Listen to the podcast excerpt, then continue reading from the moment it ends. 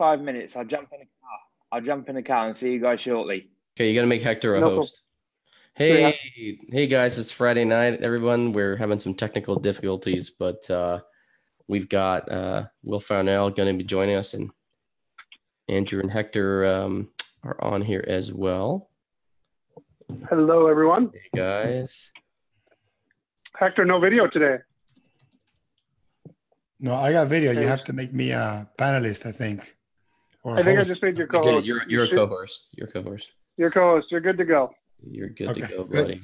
There we Hey, are. hey, we got the team back together. It's been a long Yes. time, guys. It has been several weeks. Oh, look at this. You've even got the table. this. The, the The studio gets better every week, Hector. Kinda, kinda, not really. I got my my dynamic microphone back. It was uh, somewhere else, so audio should be better today. That's great. That's great. How you guys been? It's it's been it's been it's been a few weeks. It has. It has been uh, a while and lots of good things going on. And just for those of you who are tuning in live, Will will be joining us. He's just struggling with some technical difficulties himself. So he's moving to a place with some better Wi Fi and he'll be on in probably about five minutes. Um, but yeah, things have been amazing. Uh, obviously, Hector came out to visit us uh, up uh, in Toronto. We hung out in Toronto a little bit, hung out at my cottage. He went to visit you out in Montreal. Um, you know, Yeah. we've all had some time off a little bit in between. Um, so it's been it's been good. It's hard with this summer weather to be uh, up and on on Friday nights. It seems to be a lot easier to be available Fridays at 11:30 in the winter, isn't it? Yeah, it's it's uh with with the with this weather, we're wanting to enjoy it and just enjoy each other's company. And we don't we rarely get to see each other in person. You know, we see each other on video, but actually in person. So it was um it was great. Just I get the short short amount of time with Hector and his family, and they uh they were definitely on uh summer Canadian time, which was which was awesome. which is great. So he's such just such cute kids, and uh seemed like they were enjoying their time in Canada, which is which is awesome. And um, and you get the you get that time, Andrew. And so it looks like I'm gonna have to come to Toronto, or you're gonna have to come to Vermont, and we're gonna have to hang out now. Um, Yes, we're, we definitely got to get you down here. Hopefully, you'll be down here for QBC Toronto. That would be pretty cool if we get you. I, you were saying you put in an application to be a speaker for that. Yeah, yeah, and I'm, I'm putting an application in for uh, uh, an advisory talk as well as I'm, I'm we're putting in an application to do a uh, firm in the future panel with um, with Julia and, and, and Steve as well as uh, a few other a couple others. So uh, put in a good word for me, Andrew. I know you get a lot of influence up there. I got about none in, none in Canada, so. Uh, I'll, I'll, I'll do I'll do what I can. I certainly know a few people at Intuit here in Toronto. Um, so uh, Cheryl, if you're listening, and Scott, if you're listening, uh, we'll be reaching out, and you've got to get this guy up here. Well, maybe we, maybe we'll have to do a um, a fundraiser like like we did for everyone uh, last year. Get you guys up here that way. There you go. I mean, it's okay. I, I can I can uh I can afford to come. you, you can okay. afford it. Okay. you can afford the flight. But yeah, I mean, I'm assuming they they they do some kind of speaker, small speaker payment or some expense reimbursement, whatever, like they do in San Jose. But maybe maybe they have a different budget. So Yeah, I think I think they definitely have a different budget. I know um, there's usually definitely they'll pay you for for your time, but I noticed the last few years they're trying to focus more on getting local people, Mm. um, trying not to to fly people in as much. Um, so it's it's going to be harder for you to to to get up, um, even though you're actually probably closer than many Canadians. yeah. Um, but uh, we'll do what we can to get you up here, and, and if not, you'll we'll, we'll definitely get some time to hang out. And um, I I know uh, I'm going to convince you to try some skiing, um, and go. maybe we can get out on the hills in Vermont. there you go. That's great. That's great. Yeah, it's, it's too bad we couldn't hang out with all three of us. That would have been pretty awesome too. We got to maybe we should uh, uh, arrange a boys trip one night or one weekend maybe, and maybe we just go out and do some golfing or something. Maybe meet up somewhere in between the three of us. That's great. Somewhere in between, like Miami. yeah, real, real in between, right? So, So so so Hector, you know, we haven't we haven't spoken since you got back to Miami. What was your highlight of visiting Canada? Just so for all our Canadian viewers, they uh, they want to know what the highlight of visiting Canada is. Oh, um, when you're driving the highway does it doesn't say don't drink and drive. It says don't drive high. so that was pretty interesting. That Never is, seen that before. that is very interesting. Oh, I I would say that I, I think just the Niagara Falls was a great experience.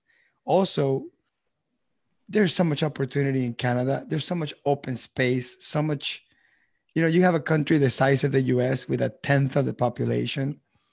I, noticed when I was driving from Niagara Falls to uh, to the lake area, it was just farm after farm after farm after farm. There was nothing developed. I just see so much opportunity up there. My wife and I were even talking about purchasing. We're like, no, should we purchase a lake house or something up there with the whole family? I- just like an awesome experience. I, I- I I don't know how much real estate is up there. I don't know if real estate up there is cheap. I'm making the assumption based on how far it is and everything, but I, I think there's tons of opportunity in Canada, or at least that was my Hmm. impression. Yeah, it, it all depends where you go, right? You, if you get uh, in certain areas, cottages are a couple million dollars, uh, but there's always somewhere in between, right? That's really really funny. That's that's great. Well, I'm glad you had a good time with your family. Yeah, that must have been uh, a nice trip for your kids. Uh, although there was a fair bit of time on the road with them, I guess, eh? Because you guys, you really, you really went across uh, a fair bit of travel. You went from Toronto to Niagara Falls, Niagara Falls to, you know, Kawartha Lakes, Kawartha Lakes back to Toronto, Toronto out to Ottawa, and then Ottawa out to Montreal, and then home. Like that's a fair bit of driving. It was like 11 or 12 hours of driving in total. Yeah. Yeah. Thank God for devices. what would we do? Remember back in the day when we didn't have Netflix and we didn't have YouTube and we had to actually entertain the kids in the back seat with games? The, Did I just cut I- out? yeah, I don't know. I I, I heard you. I, I was uh, I was unmuted. You know, Mm. I've I I've didn't I, I can't give like a phone to my kids to to uh to use in the car while in Canada because well, first of all, I didn't have I really didn't have internet connection there, unlimited internet connection there. So um so that was a little bit of a challenge, but I did download some movies uh legally, legal legal and had so did, had, had I, I them on my apologize, laptop. guys. Yeah. I got to interrupt. Did, did I post it to the wrong place? Should I stop the live and restart it? No, we, we can keep going. I just don't know where, you know, uh, I just don't know who's able to find us because it's it's posted to some weird place, but we'll just have to share it on our own personal. No, it's it's it's on the no no it's it's on the right it's on the right page, Michael. Okay. yeah, it's some Okay, kind I of was like, yeah, it's com- something coming coming up on some kind of weird biz dot buzz. I don't I don't know what that is. No But, no no, no, it's on the right place, Michael. It's okay, right okay, that's great. Yeah, I'm Yeah, I did at it. I did a test earlier on accountingbiz.buzz, um, but uh, hopefully it's in the right place. Um, I should. Yeah, sorry to interrupt. Go ahead. I didn't mean to interrupt your train of thought. So you were downloading. You downloaded some content. Yeah, yeah. I- heck, Oh no no, I I downloaded some some movies and I into my laptop and I basically propped the laptop up because we couldn't get a car that had like a DVD player and uh, and we had to stop by Best Buy. Which I love Best Buy, so stop by Best Buy, got a little audio cable, hooked it up from the laptop to the to the to the auxiliary port, and I bought a little uh converter, and they were able to watch movies in the car, so it actually worked out. That's great. Well, we're waiting for Will. We're waiting for Will Farnell. He had some technical difficulties, so he's trying to find a better internet connection. Um, but the I think the topic tonight was going to be around digital advisory and and and apps. And I think I know Will's. Um, he's pretty well known in the UK, and he's working on a uh, he's working on a new kind of uh, business or website around this. But maybe maybe we can talk about like how our firms um, approach the topic of advisory uh, um, and doing that um, you know digitally remotely or you know how we approach advisory with our clients. Um, so that'd be great to maybe talk about that as we wait for will to join us. So when you say how do I how do we approach it, you're talking about how do we actually do it, Mhm. what do we actually do, or how do we market it? Which, which is because it's three different questions. yeah i think i think it's how do we actually do it? What do we actually do? Do we only do it uh, in person? Do we do it virtually? Um, Right. and and how are apps involved you know, are apps involved at all? Do we use dashboards? Do we automate some of it? Um, or is it all, you know, human customized approach, manual? I think all that is. Um, Michael, why, why don't we start by defining uh, advisory? Let's start by doing that's that. great. Like, that's great. so I'll uh, I'll start. We'll start with you. I'll, I'll send, send it right back to you. In your in your office in your business, you have invoices that say bookkeeping, invoices that say projects, invoices that say cleanup, invoices that say payroll, invoices that say sales tax. But when is there an invoice that says advisory? And if there's an invoice that says advisory, what exactly is that usually in your firm? That's great. Yeah. So oftentimes our invoice will actually say CFO services.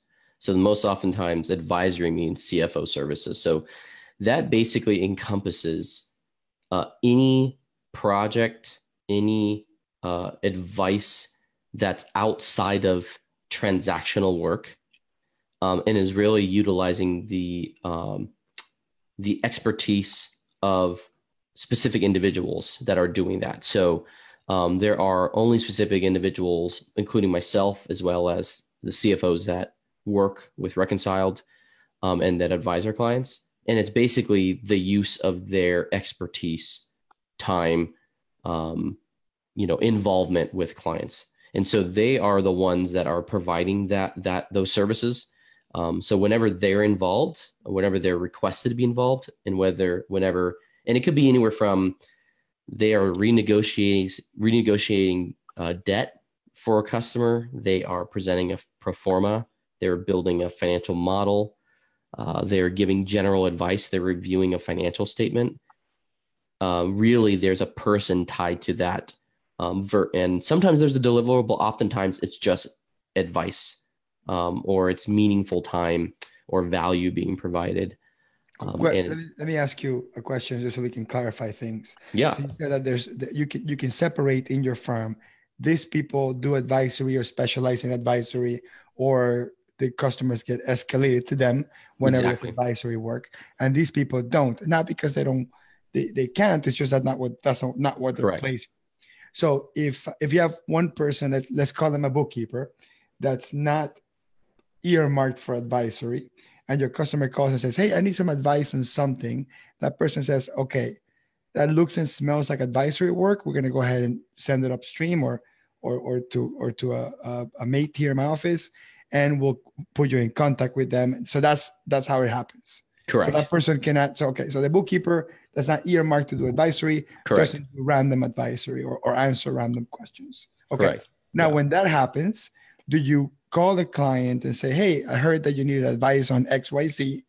Tell me a little bit about the project, and then we'll give you a price." Or do you say, "Hey, let's schedule it. Here's the price for advisory work." Like, what's the next step after you discover the customers asking for something that looks and smells like Yeah, that's great. We actually, it actually depends on the situation. We would probably, uh, depending on the situation, we would take both approaches, just what you described. So oftentimes it's, hey, I need, I need some quick advice. And I talk to somebody that can provide that. And so me or one of the CFOs on our teams is going to provide that, provide that advice. It's probably going to be very quick, a 15 minute phone call.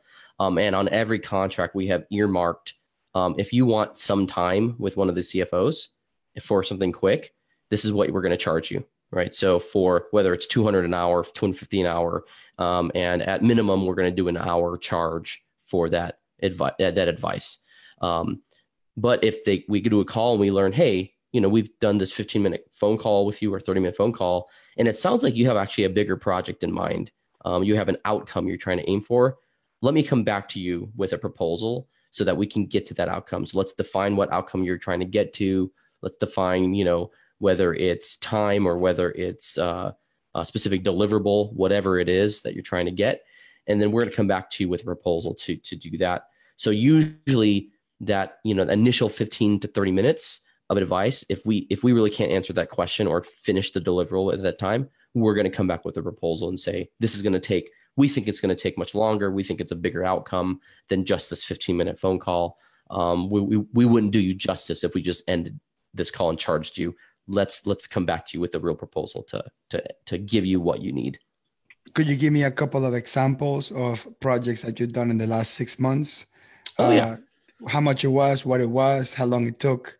I mean, we can't, we don't have to get into the details, but uh, at least those three things. Yeah, yeah, yeah, yeah. So, um, yeah, so a, a great, a great example, um, you know, recently was a client, client comes to us and said, Hey, um, uh, I, you know, I have, we have another business. Um, you guys been doing a great job for us. We have a business on the side and, uh, the, the controller there has, there's a lot of manual work happening. They really like to automate that work. They really like to automate that work. And so they tell the bookkeeper that bookkeeper goes, well, we, you know, I'm not really equipped to help you automate anything, but we do have advisors that, um, you know, people that specialize in that. So why don't you call Michael and, or call Ian, our sales guy, and figure that out. So they put the client calls us, and we get in touch with the, um, we get in touch with, uh, with that. Uh, we get in touch with with the client, and and we kind of define the scope of the project, and um, and we were able to show them, hey, uh, oh, based on what you're describing, um, you have a very manual invoicing process um, you're in QB desktop. We let's, let's move you over to QBO. Um, let's use Zapier to automate some of the flow there, and let's put in some email automation to do follow up with your customers. So that's all kind of very defined.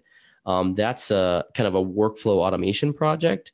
We call that all advisory in that, right? Right. right. Because we don't want to. The, the yeah. key. There was there's two key words that you said. Right. If the word workflow comes up in the conversation, right? help me improve my workflow. Yes. Or help me automate something. Time. Yeah. yeah. But sometimes I don't say automate. Well, yeah. Some customers say automate, but it obviously doesn't make much sense when they do it. But um, they say, look, we're wasting too much time here, or mm-hmm. You know, we, we want to, or maybe I, I need to get rid of this employee and somehow um, have the other people take over those tasks. So anytime they say the word automate or workflow or improve a process that's you know a little bell in your head goes that looks like that's advisory. Looks like right. that might be a project. It looks like you need to state the outcome so we can understand what we're committing to. Right. Okay. That's good. Um that, that, that's really good. Now what's for example let's say let's say that you have a, a customer that uh, wants to automate their payables and you probably get them into bill.com and wants to automate uh, some receipt uh, input process and you probably get them into Receipt Bank. I mean, we're not plugging the people we want to sponsor the show or anything. Right. Right. Um, or let's say, for example, they say, you know, hey, I, want I want to have a better CRM system so I can know, you know, what, what conversations we're having with our customer, and you put them in something that's compatible with QuickBooks, like Method or something like that. And um, you normally would spend a couple hours researching so you can present the apps, price. You probably do some training or recommend them to another trainer. And then you do the integration work to make sure that the data flow works right. And then some follow-up after. This project is probably anywhere between 30 days to 90 days you would say right right right right. Yeah. What would something like that cost in average? um, yeah it probably you know it's somewhere between uh five to fifteen thousand dollars right? Um and depending on how heavy the workload it's going to be um and that's an example right another example that's not even workflow related could be you know we've got we've got all these uh, friends and family loans for our business. We've got a line of credit with our with our bank. We'd like to refinance all of it, and we'd like to go out and find a you know an angel investor or something and move it into equity somehow. Um, so let's can we figure that out? In a, a way to figure that out. So we'll have them talk with the CFO, kind of analyze their balance sheet and go, one, do you, is you know is the approach you're asking even the right capital approach for the business? What are your growth goals? What are you trying to accomplish? Um, and then we'll come back with a proposal of, okay, this is what we think we can do for you. This is how we think we can work with you. And our end goal, we can't guarantee it, but our end goal will be this X outcome, um, working alongside you, working alongside the investor, you know, network you you might have, working alongside banks that we might know that might be interested in your business, um, or we might advise them that, hey, what you're trying to do is actually not going to get to you to your goal. We're going to recommend something else. So that that that would be a completely different piece and that project might be anywhere from a five to fifteen thousand dollar total project as well so and for for know. those specifically where you have the word funding attached to it right because th- those are a bit easier to work with because there's an outcome the outcome has a financial result and well, yep feels that the outcome of your work will they will have money to pay you and that sort of thing so um when when that happens do you get actually involved in like writing the executive summary or advising on on the pitch deck? You, i mean do you go that far or do you kind of draw a line um, in, in, in that area? Yeah like we really really will get involved where we'll we'll get involved where um, where we can we can have a we can take ownership of the financial part of those, whether that's the pitch deck or the executive summary. But we're not going to start writing up their sales strategy, right, or their marketing presentation, or their their high level business strategy. Mainly because we're not necessarily involved in that part of the business, and we don't want to dictate that. We really want to dictate the financial or accounting advisory side, and that's really the the biggest piece. Okay, thanks for that, Michael. Uh, yeah. What about you, um, Andrew? I know you've been texting Will to see if we can get him on but um, if you need more time, let me know. What about you? What what does advisory work look in your world, and how does it get triggered? How does it get proposed, and all that stuff? Yeah, I mean, the, the reality is we don't do a ton of advisory work right now. It's definitely something I want to do more of um, and wish I was doing more of.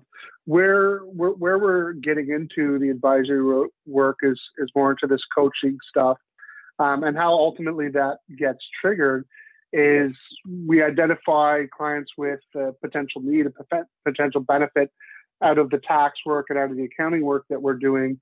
Um, and then we sort of say, hey, um, you know, we see some opportunity within your business or we see an opportunity to grow or whatever the case might be. Would you be interested in having a conversation about what we can do to help you succeed? Um, and then we move them along sort of the the training program that we have, which is a fairly new training program. And, and truthfully, I'm not even the one delivering it. Uh, we've got my dad who's who's doing that, and he's he's working um, with some people that we've got, as I mentioned before, that value builders program that we're uh, experimenting with. It's it's still pretty new for us, so I have a lot to learn from what you guys are doing. Um, and so I think on this one, I should probably be a bit more of a fly on the wall than than tell you guys what to do or how to do it because I'm still figuring it out. Um, but I, I, have seen, and, and, speaking of the texting with Will, Will's uh, he's trying to get on. He's he he was on for a little bit as on the telephone. We got him real close. Uh, I got some text messages coming in, so I apologize. I'm going to maybe turn it back over to you guys, um, and you can maybe give me some suggestions. I'll be listening and and listening in as I try to connect with with Will. Oh oh oh! I'm seeing good news. You guys see him in here, Will? Yeah. I made it. Not too bad. Let me just make you a, a um, co-host so that uh, you can share your video with us. But thank you for being persistent because I know it's it's very early in the morning for you right now, Will. Um, what time is it there? You're in Glasgow, right? No, I'm in I'm in Norwich, and it's uh, it's five to five. Um, and uh, I've had I've had uh, broadband issues all week, and last night everything was good. So I thought, brilliant. Got up this morning thinking everything was going to be fine, and it wasn't. So I've just driven to my office. So I'm now I'm now in the oh, office. Wow. Thank you but, for thank you for doing that. But it's great to be here. That's great. We can see you and hear you, Will. and stuff yet, but. So, so Will, we're gonna we're gonna catch you a little bit off guard. Then, how you doing, my friend? I've we've never met. Uh, no. So Nice to meet you. So we were, we were we were trying to define uh, what advisory looks like. How does how, how, does a client how does a mundane client conversation uh, on bookkeeping and accounting somehow turn into advisory? And once it turns into an advisory and the client accepts, what is the actual work that gets done? What's the actual deliverable? Can, do you have some examples of stuff that you've done in the past? I, I, so I think that the advisory thing's been going on for seems forever, doesn't it? And it seems that that everybody thinks it's just about another software solution. Um, and I think for uh, for me, the stuff I always say is when I think about advisory and my firm, um, my firm will be doing advisory when every client we've got picks up the phone and asks every question they've got, and it's it's kind of as simple as that that that's it. That's all advisory is. You don't need you don't need flashy software. You just need really great relationships. Um, so uh, we're we're big advocates of of daily bookkeeping, and one of the reasons we do that is it means we talk to our clients every week. Um, so 60% of our clients we're doing daily bookkeeping for. Um, uh, we have great processes around that. We average four minutes per day per client. But what it means is at the end of every week, we're, we're calling a client or we're emailing a client and we're, uh, we're chasing up those missing bits of information. But when you talk to a client at least 52 times a year, you're going to get to understand their pain points. You're going to get to understand what keeps them awake at night, and uh, uh, that's that's when you open the door to do advisory. What it actually looks like is is I think more than uh, more than just uh, kind of doing some forecasting or giving them management information. It's actually about how can you help them grow their business. I think there's, there's three things you can do. You either you either get a phone call from a client and and you answer their question then and there on the phone, and that's great because you've added value to the client. Um, it's something where you say, hey, yeah, I can help with that. We need to we need to price that up for you and send you a proposal, uh, and we can do that. Or the third thing is you've got a client that can help them. Um, so you you win on both counts because you refer them to a to a client to solve their problem. So I, I, I think it's it's just about relationships and and getting to know your clients really really well. And advisory happens. Will, let me ask you yeah. kind of a follow up question to that. So if I try to unpack that a little bit, what you're saying is advisory is not a service that we package and say this is advisory, and it doesn't necessarily have to have a deliverable or a special report, or it doesn't have to look like it had a beginning and an end. Sometimes advisory could be, and tell me if, if you think this is accurate, could be just listening the entire time that they were talking to you. And yeah. after, I don't know, 10,000 words the customer said, nine months later, they said one thing that you said, you whoa, whoa, whoa, whoa, I remember this. And I think that you're going down the wrong path because XYZ, you've been telling me this all this time what you're saying makes no sense. You should think about it in a different way. My two cents is you're deviating from the original goal and everything you talked to me about in the last six months. And that's it. That that could be the turning point of that client not going into another venture or divesting or or or selling part of his business or whatever. Sometimes it's just listening for a very long time and then just having the right answer quickly and succinctly so the customer says, yeah, this is advice. This is great advice. So sometimes advisory, the deliverable or the result of advisory is not something that happens at the moment. It might happen six years worth of relationship and just saying the right thing at the right time. Yep. So it's not something you necessarily sell like a product, right?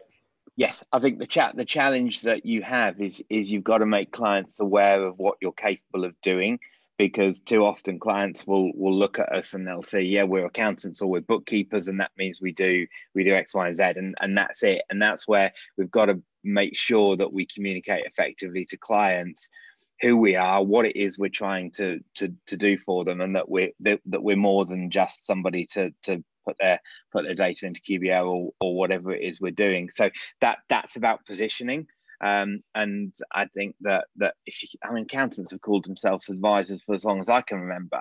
Um, and and when you actually drill down and ask people what that is, say, oh yeah, we do cash flow and we do budgets and we do forecasts and uh, and everything else. And it's uh, uh, that that's not advisory. Uh, advisory is is is helping people run their businesses, um, build better businesses, um, and and that's what we should be doing. We should we should be their their, their business partners, um, but we have to position ourselves to do that.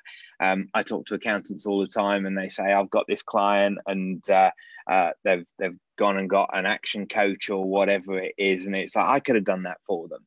Um, and the answers you just you just not you're not telling people you're not you're not getting to know the client and having conversations to make them aware of the things that you can do for them and I guess advisory has been a lot more established in the UK uh, for a long time. I know I've had some really interesting conversations when I was over there for the QB Connect London, um, and you know, there's that, always this big debate of you know, we've always talked about Australia being in the future because they're a day ahead of us, uh, but also being some of the leaders in what's going on in accounting and technology. Obviously, because of what's happened with a lot of the technology there, um, but in a lot of ways, the UK has been some of the leaders in advisory. Uh, would it be fair to say that well? I, I, I don't know. I think I think the the the uh, the, the chartered accountants, whether that be ICAEW or ACCA in, in the UK, um, have, have always done this thing of saying, hey, we're chartered accountants and business advisors. Um, uh, but actually, uh, that's like people saying we're proactive accountants it, it's kind of everyone says they're a proactive accountant, and and what does that mean? Well, they they ask the client for their accounts uh, once a year, um, and that's proactivity. Um, so I, I think that that there's there's perhaps a perception that they're doing it, but when you when you dig down into it, um, you get beyond the, the, bigger firms that have got corporate finance and insolvency and wealth management and all of those other things. There's there's not a huge amount. of People, I think, I think the problem is everybody does advisory, they just don't charge for it. Um, yeah. So they they do it when a client asks them for a bit of advice, they give it, um, and they don't charge yeah. about it. Hey, we, we, we're guilty of that, and uh, I think most most people are. Most accountants are over servicing and undercharging their clients. Um, yeah. Uh, it's just knowing what's what's in scope and what's out of scope, and and knowing uh, what you're doing. Will you? yeah.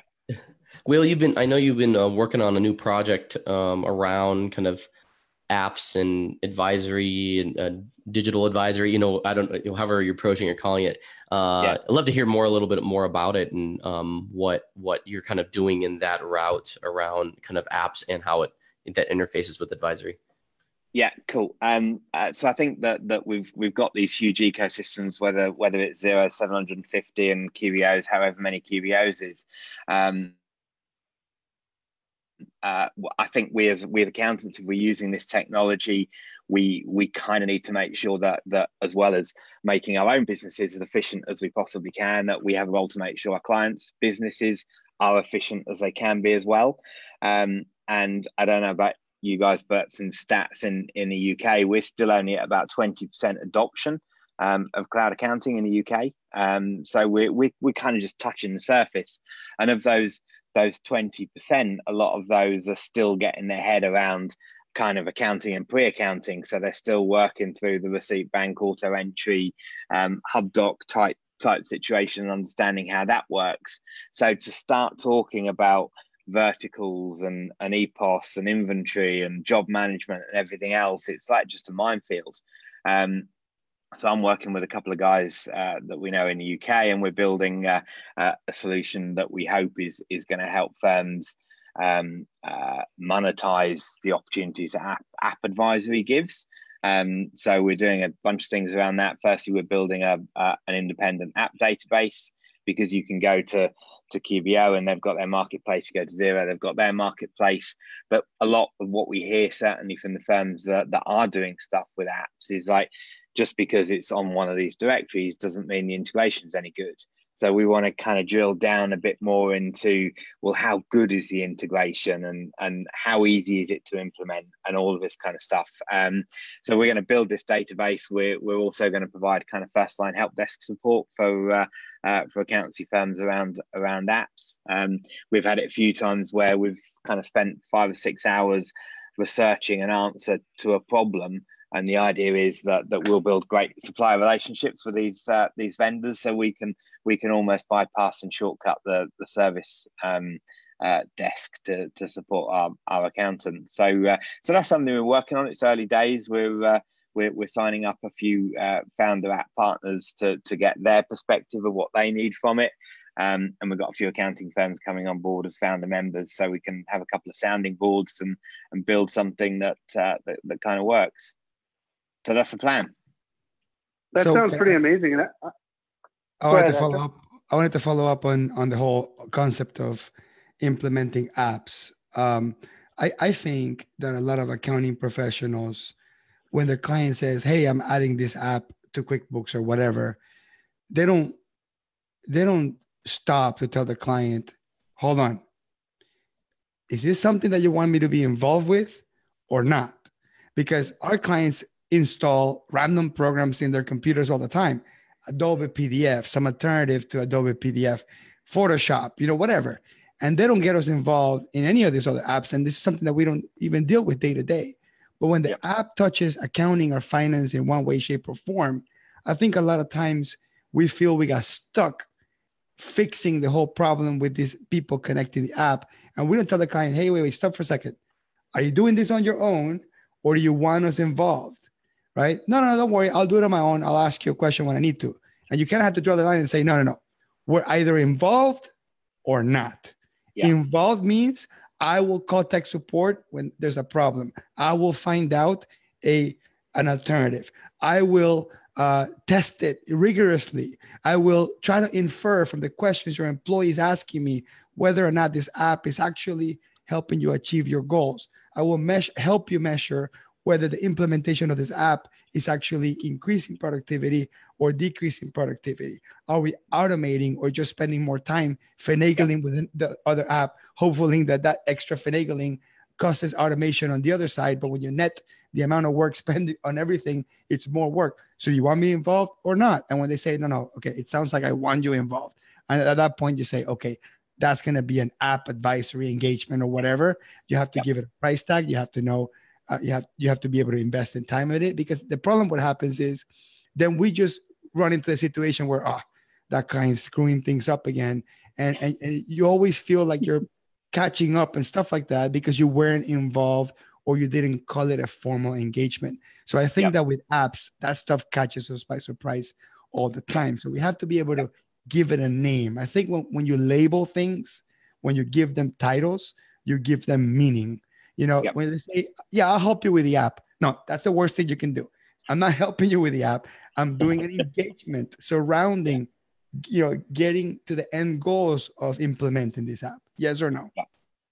And and it's going back and understanding because it's really easy to just think, oh, you will chuck an app in, but it's it's like, what's the problem you're trying to solve? Um, and that's that's got to be the start point every time um, because the problem that they're trying to be solving may not be the one that they initially think they're trying to solve.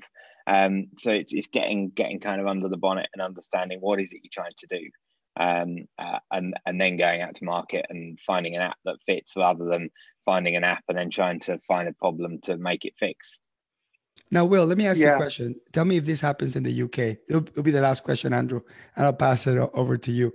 Um, the, I've met a lot of accounting professionals. I do a lot of consulting with other accountants that want to learn how to use QuickBooks better, faster, et cetera, et cetera. That what they do is they have their own set of books where the client doesn't touch right?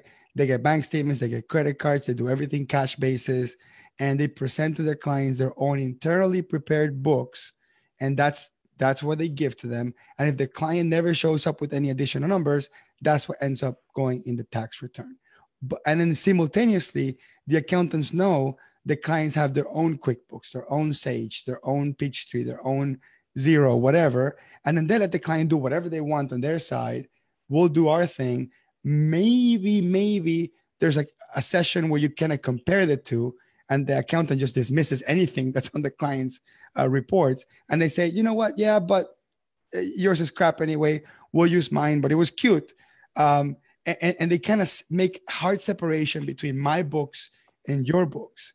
And that's yeah. a, there's a whole slew of accountants that do that. And there's very few of us that, that are brave because it, it really takes bravery to say, yeah, we're going to collaborate on the on the books, and then yep. we get into this kerfuffle of dealing with cleanup and stuff like that. So, does that happen yep. in the UK? Is that a thing in the UK as well? Yeah, I think I, I, think it does, and it's it's it's something that I talk about a lot when I when I speak and I work with with other accounting firms. Is that that we've we've certainly seen that. It's it so the the start point of this. I tell accountants you've got to own process, and you've got to own ideally the end to end process. If you can do that, then you've cracked it. But even if you don't own the end to end process, you've got to dictate the process because if we're if we're telling people you need to move away from hourly billing you need to move to fixed fees if you're going to charge a fixed fee you've got to control the process because if you don't control the process you can't control the profitability um, so those two things have got to come together and if you control the process and you say right this is a platform this is a technology stack you've got to use this is how you've got to use it then we've got certainty. We know what we're picking up. It fits within our internal processes and everything else. Um, it kind of works. And for so long, accountants have let clients dictate the process. So a client comes along and you say, "Hey, how do you keep your records?" And they say, "Oh, I use a spreadsheet, or I use QuickBooks Desktop, or I use Sage, or whatever it is." And the stock answer is, "Well, that's fine. We can work with anything." Um, and and that's where the problem comes, and and that's where what you're talking about, Hector, happens because they they'll whatever system they've got internally, they'll recreate the records in the systems that they use internally. So effectively, you're charging a client to redo the work that the client's already done, um, and that doesn't that doesn't fit well with me. So control the process, so, and and not be afraid to say to a client that you you you've got to use this technology solution if you don't, we'll introduce you to somebody that we know will look after you and do do a great job. Um, and yeah, we've got to move away from this idea of of recreating clients' records and uh, and and charging them for redoing the work that they've already done themselves. That that just doesn't sit in in today's accountancy profession, in my view. But it right. happens. So, how how do you know when is when you've got to work with what they've got, the right tools that they're already using, and when you need to shift them over to new products? do you rely on a standard app stack or do you say okay let me take a look at what you're doing you know you've got some things that are working other things that aren't um, let's stick with a and b let's drop c and let's add d you know does every situation need to be sort of highly tailored or do you do your best to sort of work with what they've got um, or is, is the job really to come in and say okay what works here what doesn't work and what do we add yeah, for for I mean, uh, for us, it's a case of we have we have a tech stack, and everybody uses that tech stack. If they don't, then they're not a client. Um, it, we, we're kind of that that black and white with it, um, and that's just because we've built really great processes that that rely on us doing the same thing in terms of processing um, with with every client. That's at, that's at the core in terms of the the general ledger and the pre accounting.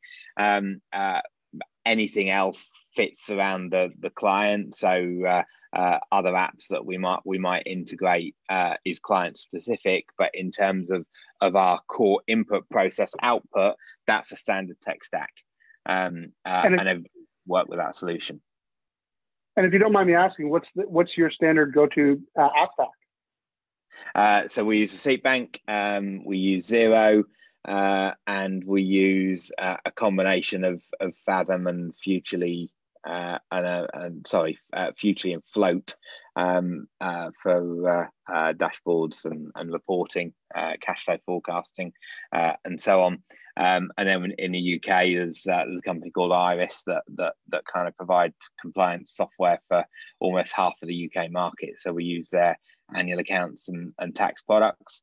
Um, and and I mean that's that's been an evolution. So uh, kind of our, our background, we were probably one of the first 100% cloud practices globally uh, back in 2009.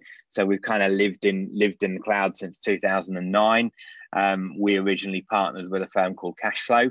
Um, which was a, the, the kind of probably the first accounting SaaS product that was built back in 2005. Um, and we partnered with uh, with them until uh, about 2014 um, when uh, uh, their development wasn't what they'd sold out um, in the sense they've sold sold to uh, to Iris, funnily enough, um, and the, the development wasn't happening. Um, so we looked around again at the market then, and uh, uh, and felt back then that that, that Xero were the, the dominant force. Um, so we moved about 550 clients off of KashFlow onto Xero um, around that time. Uh, I think it's it's exciting now. I think from a from a, uh, a, a functionality uh, perspective, I think QBO and, and Xero are kind of head to head. Uh, it comes down to, to user preference now, I think, and that's uh, uh, that's great. That creates competition in the market, which is which is brilliant. But but we've kind of got ourselves to to that point, um, uh, and, and right now we're still single platform. Um, but we're, we're we're growing our business and we're doing a bit of acquisition and we may end up uh, um, uh, we work we work in pods. So part of our process and our structure is that that we operate in pods of four. Uh, so we have a, a, manager a senior and two trainees in a pod and they do everything for the client um, except payroll which is done by a central team.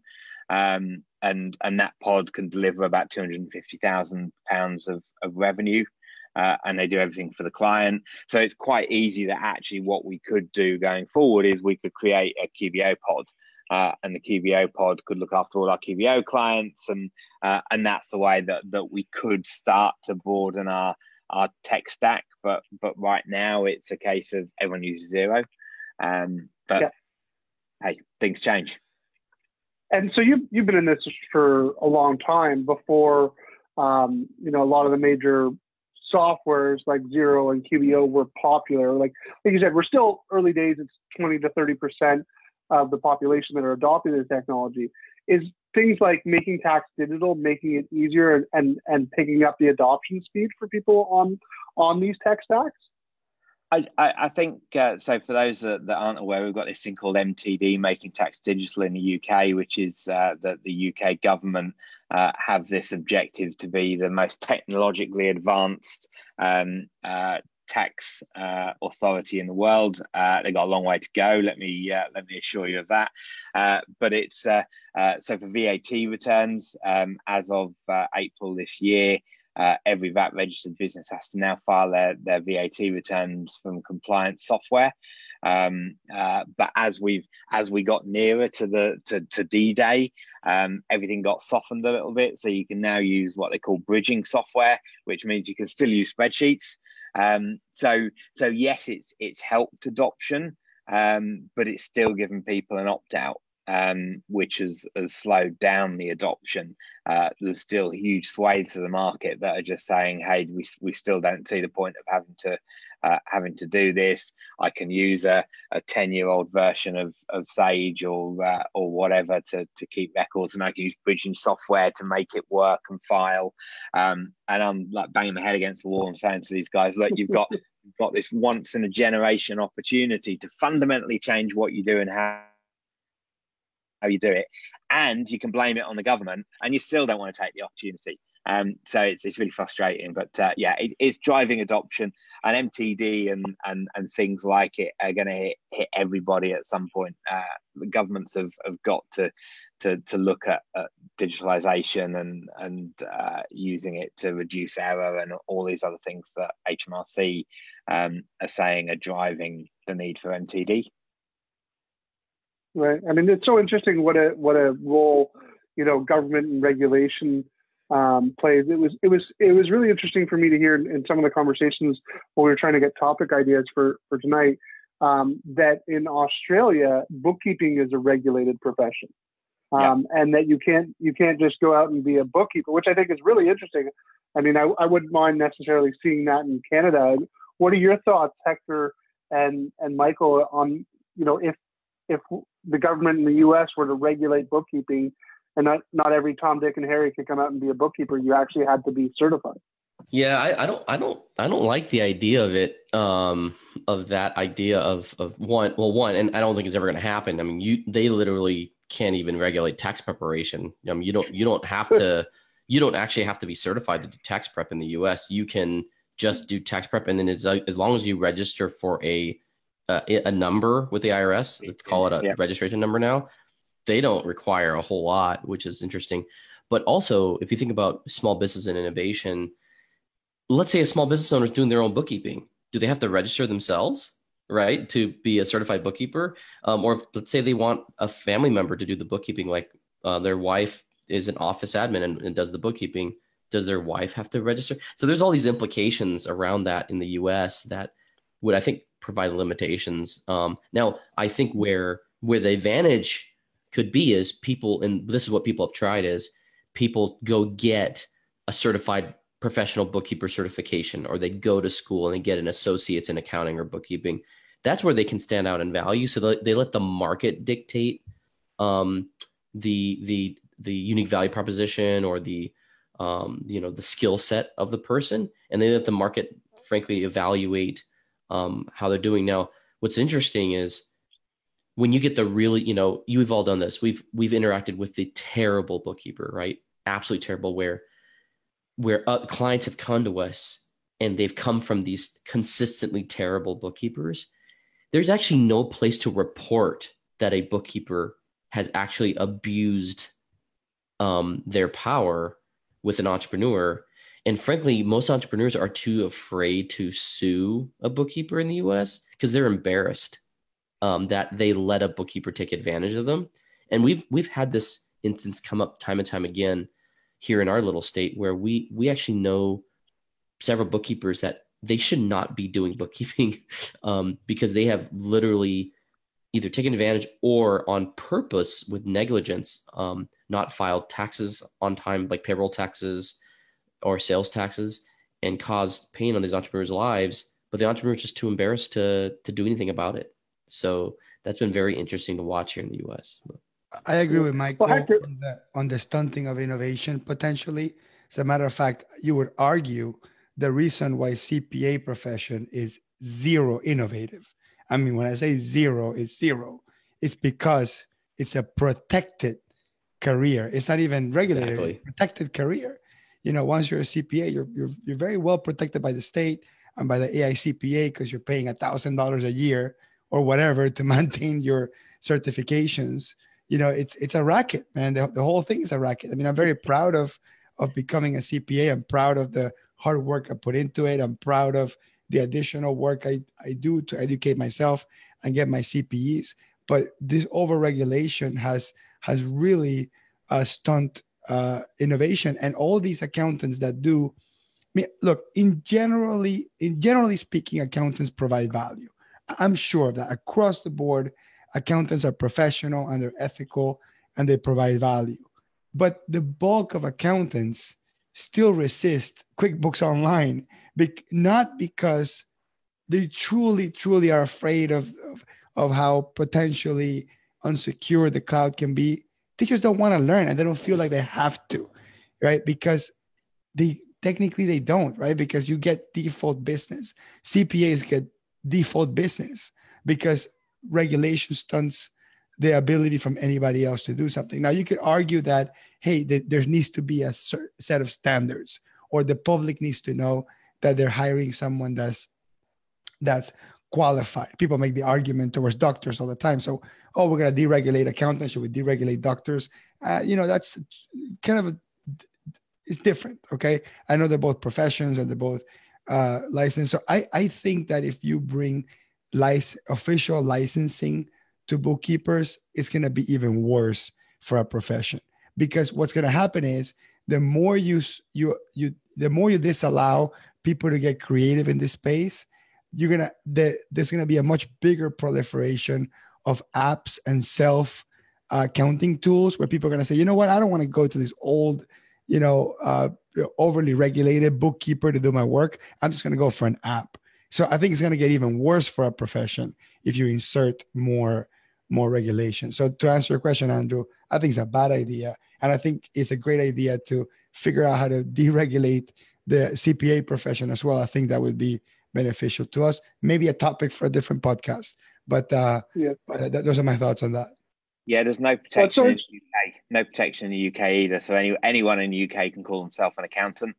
Um, uh, we, we've got we've got the professional bodies, um, uh, and there's regular conversations about protecting the term, but it, it's it's never happened. So anyone can can call himself an accountant in the UK. What what? Do you, how do you feel what, about that, Will? Is that is that is that detrimental or Um, I, I think that that it's from from the the public perception point of view the public don't know. I used to when i first set my firm up uh, while i was while i was growing that i did some freelance tutoring and i was tutoring final stage chartered accountants. Um, uh, and and I used to teach a paper called Professional Accountant, and and in that I would talk about the, the this idea about protecting the accountancy term, um, and they didn't know. So these were these were final stage accountancy students that that were at the end of six years worth of of of kind of study to qualify as an accountant, and they didn't know that they could call themselves an accountant without doing those six years. Um, so if if the guys that are going to be the accountants don't know, what what hope has as Joe Bloggs on on the street got of knowing that that anyone just because you go to somebody that calls themselves an accountant, um, they're not necessarily a qualified accountant. So so I think it's a challenge. Uh, I mean, there's there's always these arguments that that um, everybody makes assumptions around the fact that somebody isn't qualified is no good, um, and somebody that's qualified is, um, and and that's that that's poor assumption because you can get really bad qualified accountants and you can get really good unqualified accountants. Um, but there's there's got to be there's got to be something. I mean, HMRC have done some stuff around tightening up uh, control over anti-money laundering and, and things like that. So people now have to register uh, for for AML if they haven't got a professional body. They have to register with with HMRC um, to do that. But uh, yeah, it's it's it's it's a challenge because it's an education thing because people aren't aware and and the the the the, the advantages of using somebody that belongs to a professional body is we have to have PI insurance. Somebody that, that isn't regulated can operate with no no professional indemnity insurance. So if they do screw up, um, it's like the, the, the client's left high and dry, um, footing the bill. I'll just give you my argument against the regulation, and i will do it this way. In today's world, if you wanted to, if you were, if you wanted to work on an airplane, if you wanted to be an airplane me- mechanic of any sort, you have to have strict regulation, right? Because you're dealing with, you know, you're dealing with a machine that people fly in that, you know, is very dangerous if the person is not qualified to work on an airplane engine, a part, landing gear, whatever. If there was such, if that regulation existed, the Wright brothers would never have invented the, the, the, the, the airplane that carried the first man. Now, I know that sounds ridiculous. It's like, oh, well, wait a minute, Hector. What do you mean? Airplanes didn't even exist. There was nothing to regulate.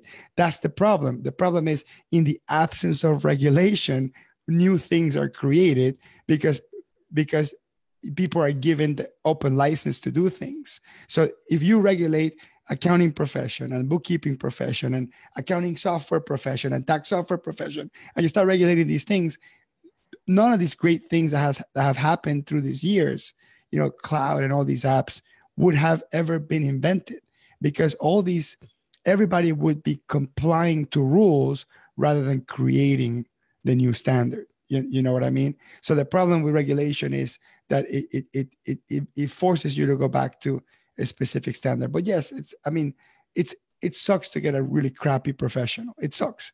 It sucks to get a person that called themselves one thing and they lied and they weren't. And it sucks when, you know, a certain thing that you need get to get done in your house doesn't require a license and somebody that's really negligent comes in and screws it up.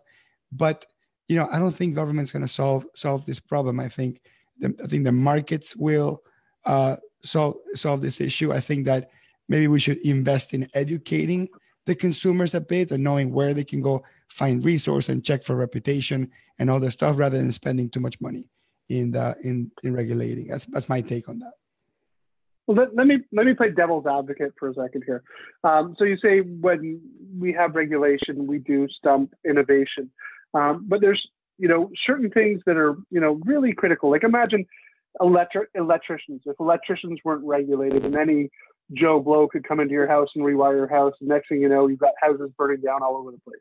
Well, that's what's happening today with people's books. People's books are getting I, burnt to the ground. I'll make a, I'll make a counter argument to that.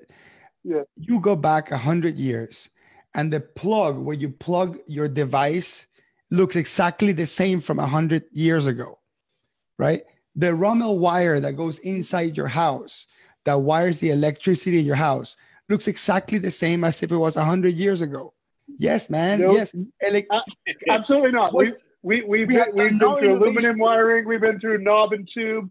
We've been through a lot of innovation, believe it or not. Uh, maybe not obvious. Relatively, to, relatively to... speaking, it, it's amazing how non-innovative an electric socket is.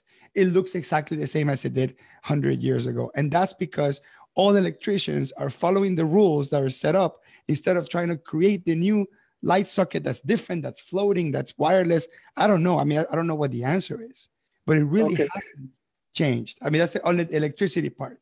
And, and again, I yeah. don't want any houses to burn down. I agree with you. yeah. I, I'm, I'm going to disagree with you on innovation. I think there's actually still been lots of innovation with power and electricals. You look at Wemo switches, you look at Z-Wave switches. There's actually a lot more innovation than you may realize going on with even your internal wiring. But my point being, nonetheless, that we all, every one of us on this call today, have come across a set of books prepared by someone who wasn't qualified to prepare those books. And oftentimes it's a result of a business owner either going to someone that they thought was qualified or giving it to their aunt or their mother in law or whoever else. And having some level of basic certification that you knew that if someone's going to do your set of books, even if it's your aunt, even if it's yourself, that if you had to have a certain level of knowledge in order to do that, so that your books don't burn to the ground, because that's been, you know, the downfall of a lot of businesses. And I think if business owners had to have a mandatory knowledge of cash flow management, that would be a huge improvement for so many small business owners. I don't think it would be a bad thing to have a minimum level of knowledge guaranteed on anyone submitting a corporate tax return. Uh, but I'm going to play devil's advocate, and, and I know that uh, I'm the odd man out on this one, so I will concede to the masses. Uh, but I think that there's benefits to, to regulation, and I think that people still, uh, you know, we still do see innovation within accounting. Yes, it's usually the outliers. It's the Hawaiian shirt wearing guys, you know. There, but there are accountants out there that are doing things differently, even though they still abide by the rules and the regulations of, of the industry. You know, Jason Blumer is, you know, one of those guys I look at as someone who was, you know, he was an accountant and he was leading the way early on in innovation, despite the fact that he still had to abide by the same code of conduct and all the policies and rules that everyone else in our industry did. So there's there's innovation coming out of the accounting world. I think you're right. I think that, you know, you know, having to follow a certain standard and a certain process does limit the masses. But I think there's always going to be those people, those outliers in the community who are thinking outside the box, who want to try new things. And I don't think that having a certain base knowledge limits you from experimenting and trying new things. Well, that's this is why uh, this is why Hector and I are in the U.S. and uh, you're in Canada and Will's in the U.K. So we'll uh, we'll see how it goes, you know, on innovation there. Um, Will, you know, that we're, we want to we want to honor your time. We were we usually try to go about an hour, Yeah. and, and so we want to wrap things up. But we want to plug your books. So um, why don't you tell tell the audience about your books that you you have out, just so that everyone can kind of look you up, and what's the best way to reach out to you if they want to reach out to you. Cool, thanks, Michael. Yeah, so um, uh, last year, 2018, um, I wrote a book called The Digital Firm, uh, which is is almost a, a kind of bit of a history of uh, of what we've done in in our firm, having kind of lived in the cloud over 10 years. I think the the, the key thing is that uh, uh, being in the cloud longer than most people just mean I've screwed up more times than than everybody else. Um, so the book is is about sharing what I think firms should be doing. Um, it's sharing the screw ups that I made on the way. Uh, it's it's got a UK focus, um, but uh, I know some of uh, uh, the, there's certainly copies that have sold in the US and, and Canada, uh, and I've had great feedback from people out there that have read it. So ignore the MTD and VAT references, um, but the rest of it uh, is is relevant wherever you are in the world. Um, so you can get that on Amazon. Um, I've got a site that I uh, use for my consulting and, and work I do with accountants, which is just willfarnell.com. Um, so take a look there, but with shipping, it'll be cheaper to get it on Amazon if you want to uh, want to have a read. Um, uh, but yeah, that's uh, uh, that's me, and it's it's been an absolute absolute pleasure. And my apologies for the for the Wi-Fi uh, broadband issues that I missed 15 minutes um, of the session, but uh, uh, we, we Well- we got that in the end. Yeah, well, and it doesn't help that I also posted to the wrong page.